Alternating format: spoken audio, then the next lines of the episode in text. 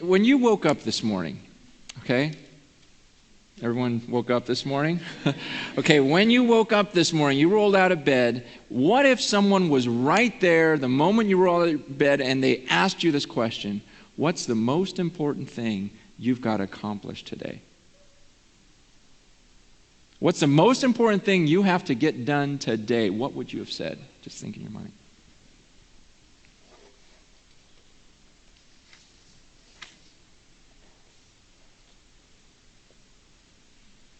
Figure out what you would have said to that person? I mean, first they shouldn't have been in your bedroom, but you know, it, it, you know what you would have said to that person. It's like, get out of here.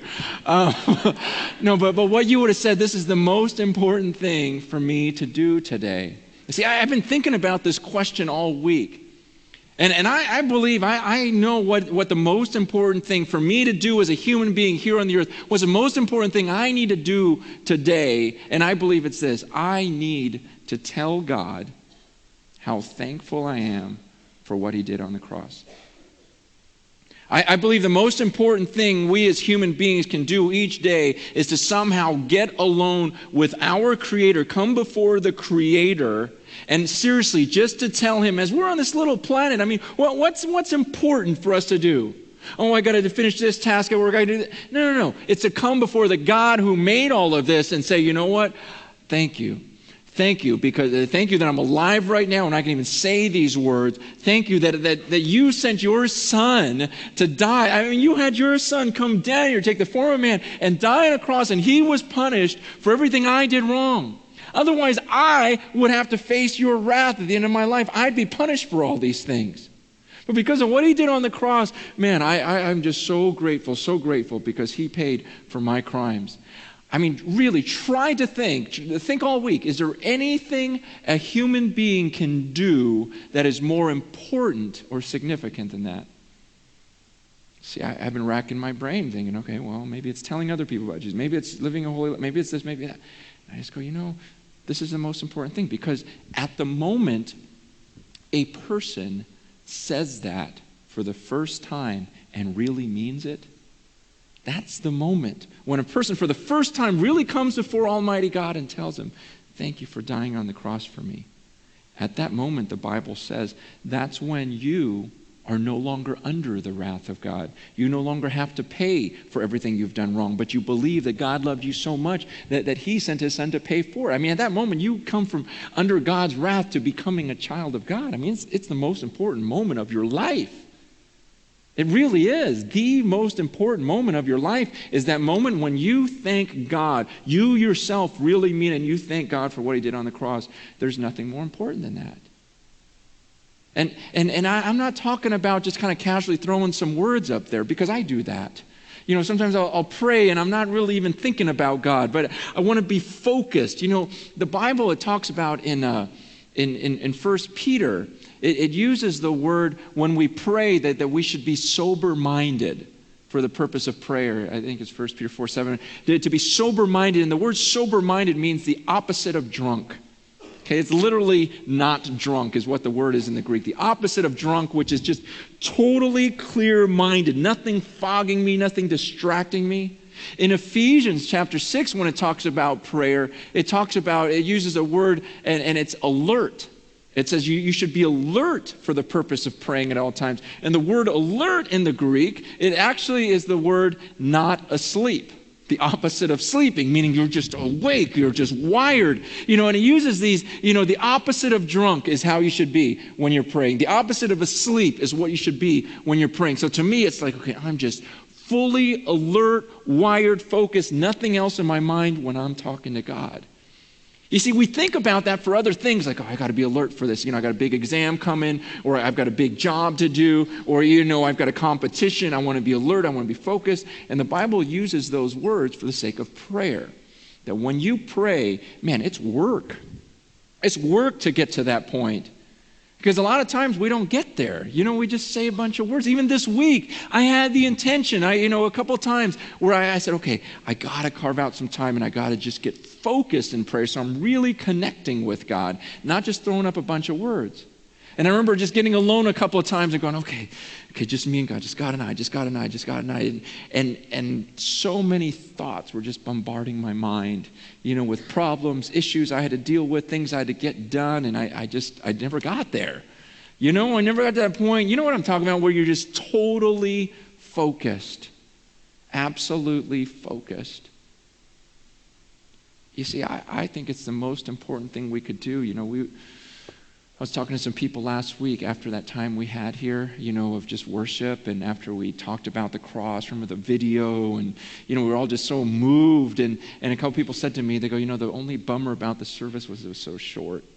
It was just over, and I felt like I was just starting to connect with God. And, and, and one of the people on the worship team said, Yeah, you know, after service, I just wanted to go crawl in a cave, you know, and just be alone and just thank God for hours because I was just so focused. And I was like, You know, Sometimes, even in service, we rush through so many things, you know, and, and not give us time to just be alert and focused and, and worship God with all of our hearts. And, and, and I want to do that today. We want to give you some room, some, some time to really just thank God because I, I don't believe there is anything more significant that we can do.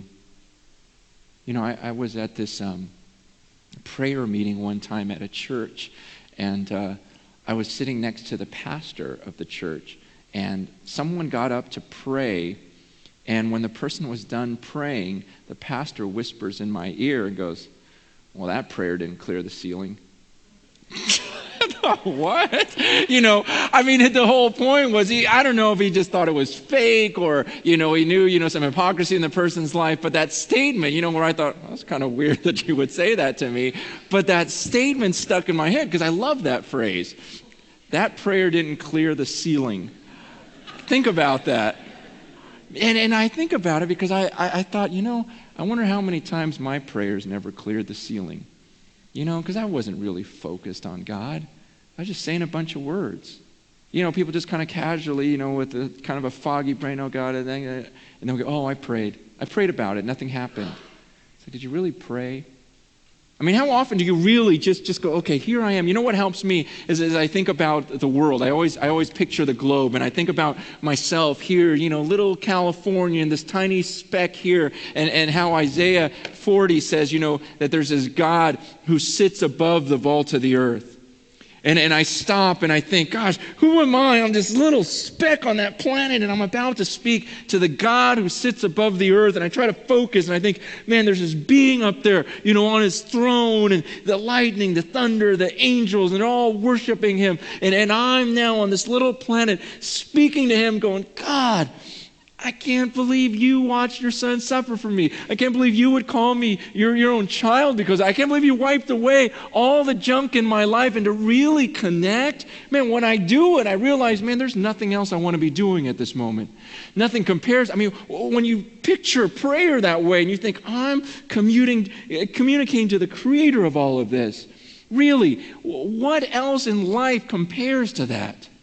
Seriously, what on this earth can you do? Go, oh no, I think this is more important to do. This, this is. No, you're speaking to the God of the universe. You're thanking Him for the most important thing in your life.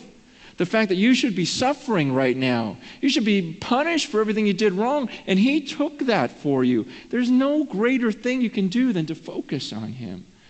And that's why we want to extend this series on the cross and spend more time focusing on the cross and just keep worshiping God. I want God, when He looks down at Simi Valley and sees Cornerstone Church, He doesn't see a bunch of people that are just kind of half heartedly listening to a sermon, but people that are looking at Him and saying, God, with all of my heart, with all the attention and alertness and awakeness and focus, I'm telling you, you're amazing and I love you. And, and when you start thinking that way and praying that way, you, you, you almost get frustrated with the other things that cloud your mind, you know? Because you go, why do I even think about that other stuff? Amen. Why, why do I even think about other things? There's nothing worthy of, this, of my mind compared to God. And, you know, I, another thing I was thinking about is how God knows my every thought. You know how Psalm 139 talks about God even knows my thoughts. And I think, God, what do you see when you look down on the earth and you see what I think about? you see so many things that aren't worthy, you know, that I, I, just waste my time thinking about. And I, in my mind, I think, you know, God looking down as the world's spinning and, you know, what, what's Francis thinking? You know, golf, surfing, sushi. You know, it's just what, what is he, what's on his mind? It's like every time it goes around, oh, now he's thinking about that. It's like, I, I want to, I know that's not how it works. I know how the world spins. But anyways, it, it's the whole idea of, man, God, I, I want to be a person on this planet that every day I can get focused on you and tell you what matters. Um, because so much of what we do and we think about really doesn't matter, right? But they become so big to us at the moment. You know, we care about it so much, and yet when we focus on the cross, it seems like everything else just kind of pales in comparison. Anyways, if you have your Bibles, turn to Luke 23. And we'll just pick up the story. And I want to go through this pretty quickly and, and, and leave some time for worship. Luke 23, verse 13 says Pilate called together the chief priests, the rulers, and the people. And he said to them, You brought me this man as one who was inciting the people to rebellion. I've examined him in your presence and have found no basis for your charges against him. Neither has Herod, for he sent him back to us, as you can see. He's done nothing to deserve death. Therefore, I'll punish him and release him. Okay, remember the story so far. They arrest Jesus, right? They take him before this Jewish council. You know, and the Jewish council says, okay, he's guilty. Let's take him to Pilate, the Roman governor. The Roman governor tries Jesus, you know, puts him on trial and goes, he's innocent. And the people are like, no, you know, this man had all these problems ever since Galilee. And he goes, oh, Galilee? You know what? That's not my jurisdiction. We'll send him to Herod. He goes, I think he's innocent, but let's send him to Herod. You know, so after they beat him, mock him, blindfold him, you know, we talked about that, they send him over to Herod. King Herod observes Jesus and goes, oh, there's nothing wrong with this guy. I wanted him to perform some miracles, do some tricks. He wouldn't do it. But, you know what I'll do? I'll, I'll put a little purple robe on him and go, oh, okay, you're the king. You know, let's mock him and we'll send him back and all this will be funny. Pilate will see him in the purple robe, everything else. He sends him back to Pilate, and that's where we pick up the story. Pilate goes, look, what do you guys want me to do? I already tried him. I told you he's innocent. I sent him to Herod. Herod said he's innocent. I'm looking at him again, going, yep, he's still innocent. He goes, This is what I'll do. I'll, I'll take him out back. I'll beat the heck out of him, and I'll bring him back out you know, and then we'll let him go. And so he has him flogged. John explains that, that in this process, you know, if you read the Gospel of John, that Pilate actually has Jesus flogged. That's where they, you know, they take that whip, you know, with all the sharp, you know, objects on it and tear into his skin and just, just tear him apart, mutilate him. And then he brings him back before the people. And Pilate's whole hope is okay, the people will see this guy who's barely alive just walking around, the flesh torn off of him, and they'll look and go, you know what? Okay, that's enough. But that's not what the people do.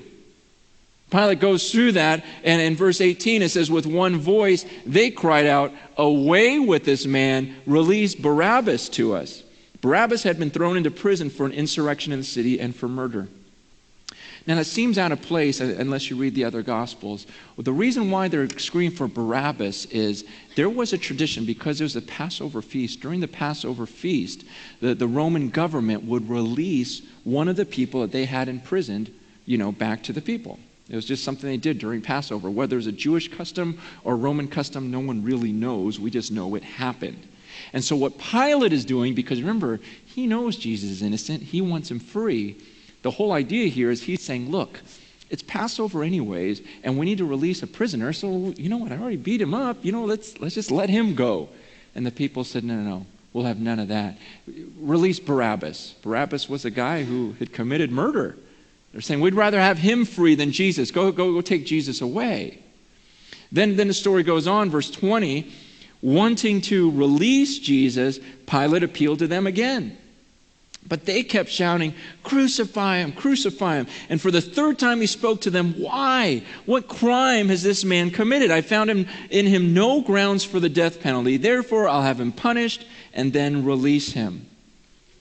Okay, so here your Pilate again is appealing to him, and he says, For the third time, he's saying, Just let this guy go. I'll punish him again. You know, just just let him go, and they're screaming for his crucifixion.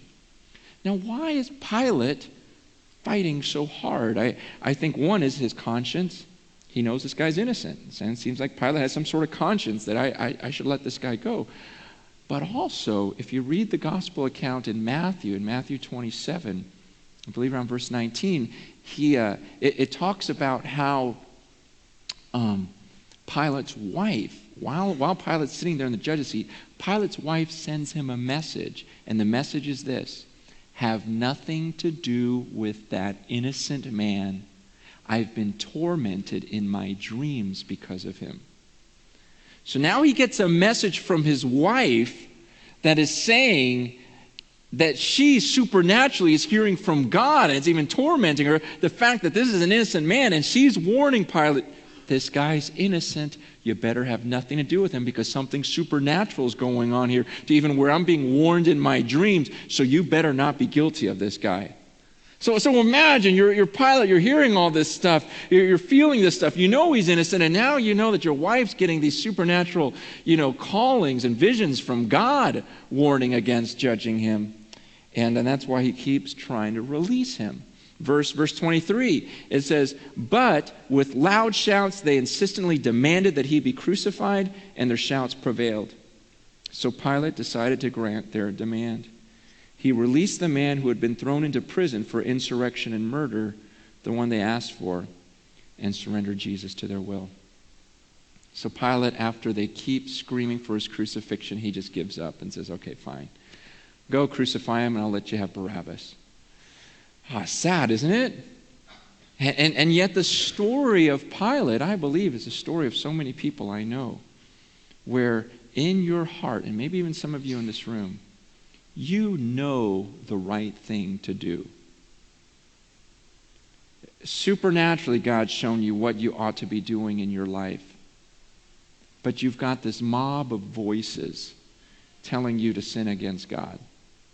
You've got this mob of temptations telling you to sin against God. You got your own flesh. You have friends that are telling you, but in your heart, you know what God wants you to do.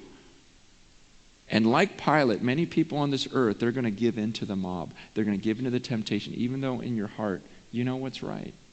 And you know what? That's a sad, sad story. Just like it was a sad story for Pilate. And, and, and Matthew tells us that one other thing, you know, at the end of it, after Pilate just gives up and says, okay, you know what? I, I can't handle the pressure. Go, do it. Um, it says that he took this bowl of water and he washes his hands in front of the crowd so as to say, Look, I'm innocent of this man's blood. This wasn't my decision, even though it was. He's trying to come up with some way to not be guilty. He's, oh, maybe if I wash my hands publicly to say I didn't really want this, but I'm not going to fight against it either. I'm washing my hands. I have nothing to do with it. I'm an innocent party. I'm just a neutral party. And uh, as he said that, the crowd responds, His blood be on us and on our children. Imagine that. Imagine being God hearing that and this mob of people being so angry at his son that they say, you know what, we'll take, we'll take full blame for it. And so will my kids. Oh, that's, that's one of the most awful statements that's, that's ever made in Scripture, uh, I think. But, you know, Pilate's there trying to just say, well, it had nothing to do with me, which I hear that excuse all the time. People go, well, you know, it's just a temptation. You know, all this stuff was in my face and all this. No, all the way through, you knew what was right. You heard the voice of God and you chose to deny it. You sinned, is your issue. Anyways, Pilate tries to, to wash it off, and I think about God seeing this whole thing and his patience. Uh, the story goes on, verse 26 it says, As they led him away, they seized Simon from Cyrene, who was on his way in from the country, and they put the cross on him and made him carry it behind Jesus. A large number of people followed him, including women who mourned and wailed for him. Jesus turned and said to them, Daughters of Jerusalem, do not weep for me. Weep for yourselves and for your children. For the time will come when you'll say, Blessed are the barren women the wombs that never bore and the breasts that never nursed. Then they'll say to the mountains, Fall on us, and to the hills, Cover us. For if men do these things when the tree is green, what will happen when it is dry? Because you got the picture, this is the last thing we'll look at today. Jesus is walking to the cross, and, and because, you know, he's been beaten so bad, he can't even carry this thing anymore. So they grab this guy, Simon, who just happened to be walking, and go, hey, you carry the cross. As they're walking, Simon's behind him, but he says there's this entourage of these women who are weeping and wailing. just screaming out, just crying, you know, because they're seeing what's happened to Jesus. They know he's about to be crucified and they're weeping. And Jesus turns and looks at all these women weeping. He goes, You know what? Don't weep for me, weep for yourselves. Because you know what's going to happen here in Jerusalem? Remember, Jesus prophesied, you know, a few weeks ago we talked about this when Jesus prophesied what was going to happen to the city of Jerusalem? Nod your head if you remember that. Okay, remember we're alert, we're focused. You know, just you know, we're awake. You know, eh, eh, remember Jesus said he prophesied. He goes, "Hey, when you see the army surrounding Jerusalem, you better get out of here because the wrath of God's going to fall on this place." And he prophesied, and that's exactly what happened in AD 70. You know, with the Roman Empire. Well, well, Jesus here as he's heading to the cross, and they're all weeping. He goes, "You know what? If they're doing this when the tree's green, wait till when it's dry." What's he talking about? the tree of green, I believe he's talking about Jerusalem, saying, right now, you're in Jerusalem, it's a time of peace. And look at what they're doing to this innocent man. Imagine what it's going to be during the time of war that I prophesied, and God pours his wrath out on people who are actually guilty. That's going to be an ugly, ugly scene. And he says, So, what I'm going through, yeah, it's awful. It's painful. Remember, I, I sweat drops of blood. You know, this is, this is pain, but if you want to weep, you should weep for yourselves because, you know, in that day when God pours his wrath out, you're going to wish you didn't even have kids. You know, usually the barren woman was, was, a, was a sad thing in the Bible. And he says, here, in this instance, if you don't have kids, man, praise God. Because imagine going through this torture you're going to go through. What's worse is your kids are going to go through it. And, uh, you know, so this whole thing's going on. And, but I do want to spend a second on this because this is an important phrase. When Jesus says, don't cry for me, cry for yourself.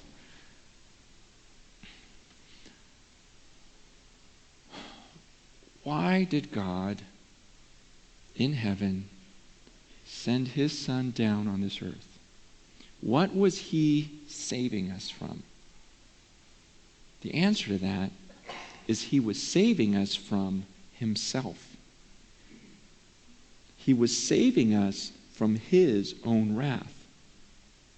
God knew, God in heaven knew how awful his wrath was. We don't. And he didn't want us to go through it. And he says, they don't, I, I, I have to punish this crime. And so I'll have my son die for it and pour my wrath out on him so that you don't have to experience it.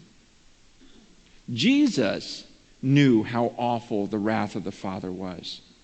And he says, I don't want them to go through. That's why here he's saying, Don't cry for me.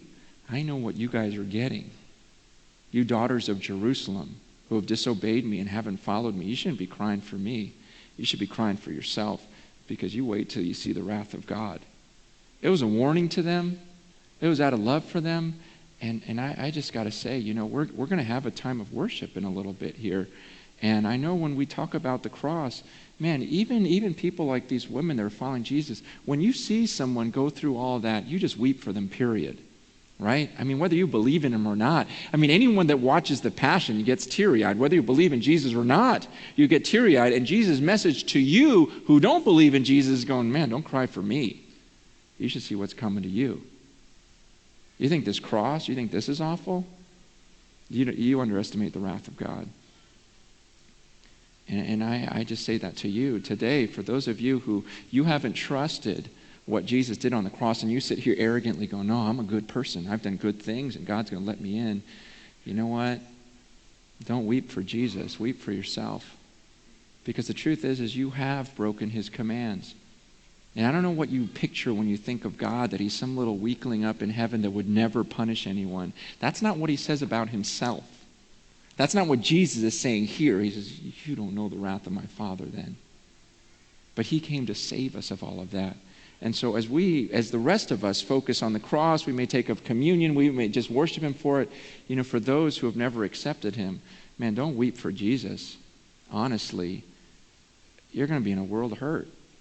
And I, I don't say that lightly, I don't say that arrogantly, I say that with a ton of pain. Man, I, I would absolutely hate to be in your shoes. Look, we've all messed up.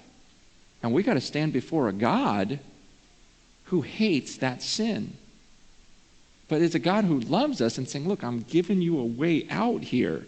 If you believe in what my son did for you, then you don't have to go through it yourself. And if you're going to choose and say, well, I don't need that, I'll take it on myself, I just go, oh, don't say that. Don't do that. That's the saddest thing you could do on this planet. So as the worship team comes up here and, and leads us, I'm going to be over here by the prayer room. And, and man, if any of you have questions, uh, you know, I had a guy just even last service just going, man, I, I don't believe any of this stuff. I, I, I, I want to. If this is true, I got to believe it. I give my whole life to it. I'm just telling you, I don't right now. Help me out. It's like, great, let's sit, let's talk. But don't leave here being uncertain about this thing. The rest of us, as we worship, man, do it with focus. Be alert. You know, don't, don't just, uh, as God looks at the world and sees us here in Simi Valley at Cornerstone, may He see just a bunch of people that are totally focused on Him, clearing our mind of everything else and just thanking Him for the cross.